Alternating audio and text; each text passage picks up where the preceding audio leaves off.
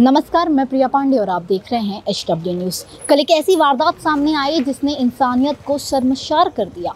हम बात कर रहे हैं श्रद्धा मर्डर केस की। जी हाँ श्रद्धा की 35 टुकड़े किए गए उसके शरीर के और दिल्ली के अलग अलग जगहों पर उसे फेंक दिया गया।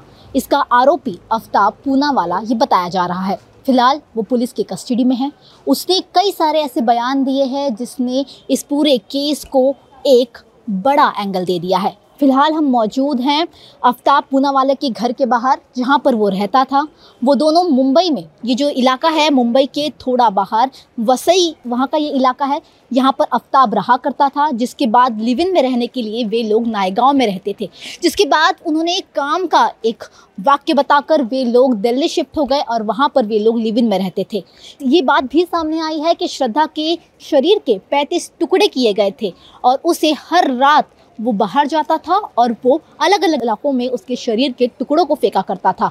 उसने इस चीज़ के लिए बड़ा सा फ्रिज 300 लीटर का फ्रिज भी खरीदा था, जिसमें वो श्रद्धा के अलग अलग टुकड़ों को रखा करता था। इस पूरे मामले को लेकर राजनीति भी काफ़ी गर्मा गई है। राम कदम ने अपने कॉन्स्टिट्यूएंसी में इसको लेकर एक बड़ा प्रदर्शन भी किया। हमने इस पूरे मामले को लेकर श्रद्धा के दोस्त रजत शुक्ला से भी बात की। नज़र डाले वीडियो पर कि रजत शुक्ला ने इस मामले पर क्या कुछ कहा है। साथ ही हम यहाँ पर आफ्ताब के आसपास रहने वाले लोगों से भी बात करेंगे और जानेंगे कि आफ्ताब कैसा था। रजत जी सर मेरा पहला सवाल आपसे ये है कि आप श्रद्धा को कब से जानते थे? कैसी थी कैसा था उनका? 2015 से 18 के बीच हमारा bachelors of mass media category हमने किया था साथ में। तो तब से जाना है उसको। 2019 तक हम संपर्क में थे लगातार। और बहुत एक्टिव लड़की थी वो। काफ़ी कॉम्पिटिशन में पार्ट लेना थिएटर किया था हमने साथ में। और कई छोटे मोटे कॉम्पिटिशन से पार्ट लेना एक्टिव रहना इंटरएक्टिव रहना ये कहीं उसके व्यक्तित्व के बारे में दर्शाने वाली कुछ बातें हैं। तो मेरा ये सवाल है कि उनकी आफ्ताब के साथ कब मुलाकात हुई? क्या आपको इसके बारे में कोई जानकारी है? 2019 में हमारे सामने आई थी ये बातें पर ऐसा लगता है कि 2018 से ही ये लोग कहीं ना कहीं एक सीक्रेट रिलेशनशिप में थे जो कि शुरुआत में अच्छी अच्छी बातें बताई गई थी, लेकिन बाद में कहीं ना कहीं आफ्ताब वॉयलेंट हो चुका था मारा पीटी पर आ चुका था, उसको मारता था अब्यूज़िव हो चुका था। तो उसके बारे में भी उसने ज़ाहिर किया था अपने एक बेस्ट फ्रेंड को। और फिर बाद में ये भी पता चला कि आफ्ताब से एकदम डरने लगी थी श्रद्धा, क्योंकि श्रद्धा का जो बचपन का दोस्त है उसको श्रद्धा ने मैसेज किया था कि मुझे यहाँ से रेस्क्यू कर लो। नहीं तो हो सकता है कि मेरी जान ले ली जाएगी। तो इतनी संजीदगी से ये जो भी पूरा मैटर है वो बढ़ रहा था। आपका लास्ट कांटेक्ट कब हुआ था श्रद्धा के साथ?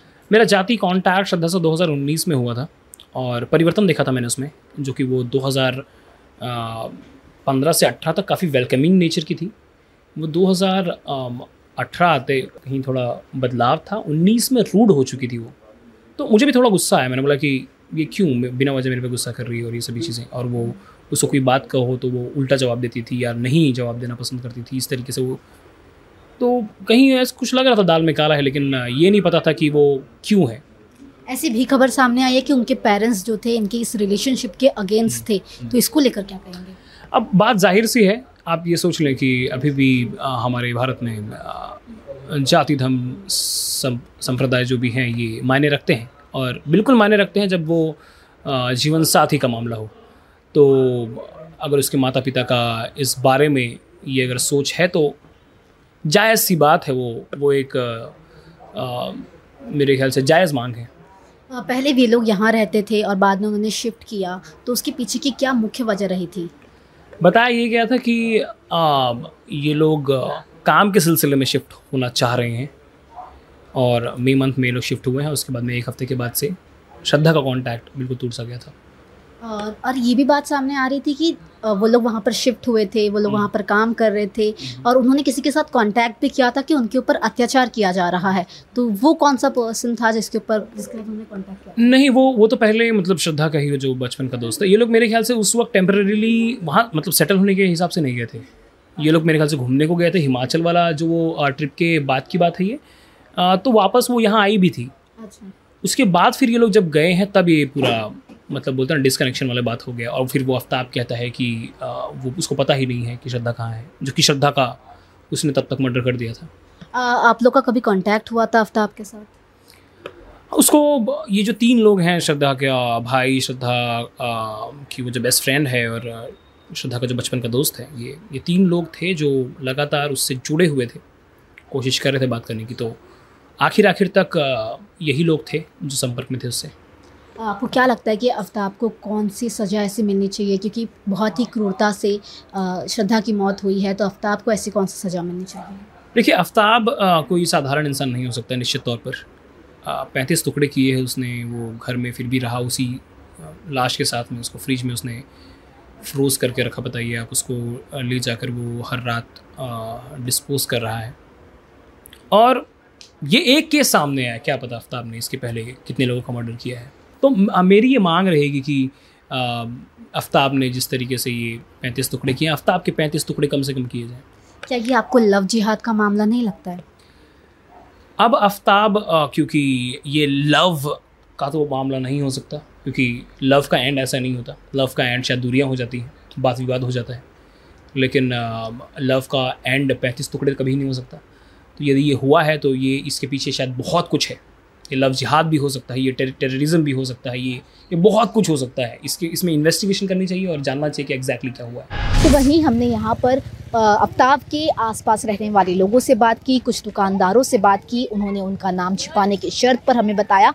आफ्ताब जो थे, वो काफ़ी अकेले रहा करते थे। यहाँ तक कि वो अपने उम्र के लोगों के साथ भी बात नहीं किया करते थे। उन्हें कभी ज़्यादा किसी के साथ इंटरेक्ट करते हुए नहीं देखा गया। तो वहीं पड़ोसियों ने बताया कि जो आफ्ताब पुनावाला के पिता आमीन पुनावाला, वो कुछ दिन पहले ही उनका जो ये घर है, उन्होंने किराए पर दे दिया है और अब यहाँ पर किराए के लोग रहते हैं और जो आमीन पुनावाला है, वो अपने परिवार के साथ कहीं और शिफ्ट हो चुके हैं। हम इस पूरे क्राइम की आपको हर अपडेट पहुँचाते रहेंगे। आप देखते रहें एच न्यूज़ अब खबरें पाइए सबसे पहले। हमारे मोबाइल न्यूज़ एप्लीकेशन पर।